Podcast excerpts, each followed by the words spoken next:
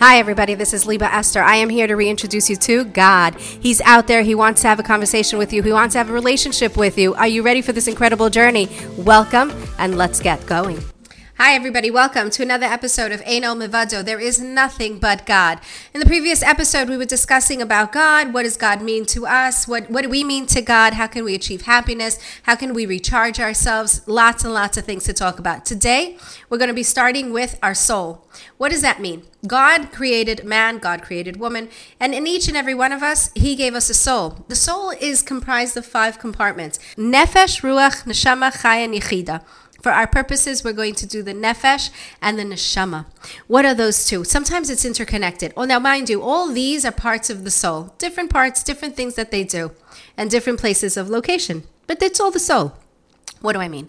The neshama is your upper soul. Your neshama is a pure soul. Neshama is always going to be pure. Your nefesh is the one that absorbs things of what's going on in your in your life. What's happening? How do you absorb it? So now we go further. Your nefesh, each and every one of you have a beautiful soul. Deep inside, it has never been tainted. So no matter what you've done, and no matter what has happened, and no matter how many times people have hurt you, and no matter to- no matter how many times you've hurt them, you have to know something very, very deep, very profound. That your soul, that nef- that neshama, will always and forever be pure. I repeat it again. No matter what has gone down, no matter how many mistakes you've made, no matter how many times you just didn't do the right thing and you know it. It's okay. That part of your soul will never be tainted. Now, the nefesh, on the other hand, absorbs it, absorbs all that shock. And sometimes what happens is that when we do so many things and we feel like, oh my gosh, this is, I'm never going to be able to get better. And I'm talking about spiritually. I'm never, it's never. I, I every single time I try, I fall. Every single time I try to control my temper, I get angry.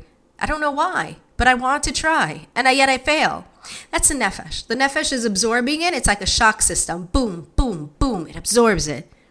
But the neshama, deep inside, knows, knows that it's pure, knows that it's great, and you just have to tap into it.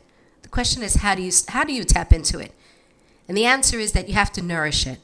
You have to nourish it 100% with learning Torah. And if you're not Jewish, you have to nourish it with the seven Noahide laws. You got to review them. You got to know what they are. Maybe in another episode we'll t- touch on that. But let's go. How do we nourish our soul? The soul gets nourished by many ways. It could be through music, and the music has to be kosher music. So, what do I mean by that?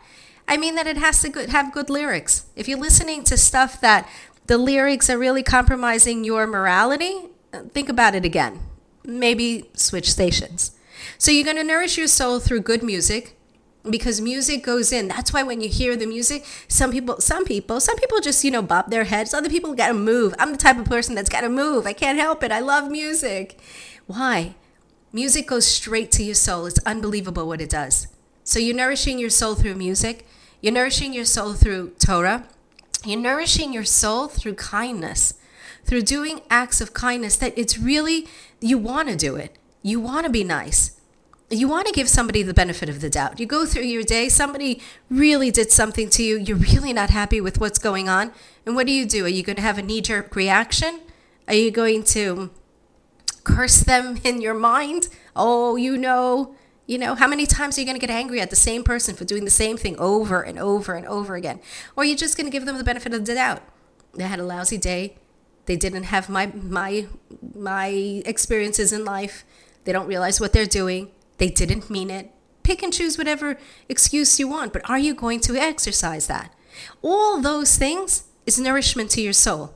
Learning Torah, taking a Torah class, that's all nourishment to your soul. So once again, God gave you a soul. Each and every one of you is special and wonderful and created by the image of God. That means that you are all godly. Regardless of how many times you've fallen, regardless of how many times you've made a mistake, and regardless of how you feel, you can rise up, you can come back. And why? Because deep inside of you, there's a, there's a part of your soul that has never been tainted and never will be tainted. All right, with that thought, no, God loves you. Take on the day. Bye.